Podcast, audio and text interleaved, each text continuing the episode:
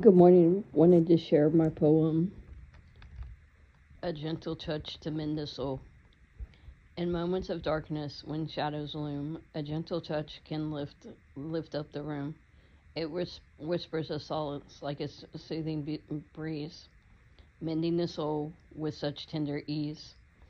A touch that carries kindness, soft and light, caressing the wounds with its healing might. It speaks of compassion, a language divine, bringing comfort and warmth to hearts in, in decline. Like a gentle rain on a perched land's embrace, it nurtures the spirit, bringing love's grace. It mends broken pieces like a skilled artisan, soothing the ache with its gentle hand. With each tender stroke, a burden is lifted, a broken heart once shattered, once, once shattered is now gifted.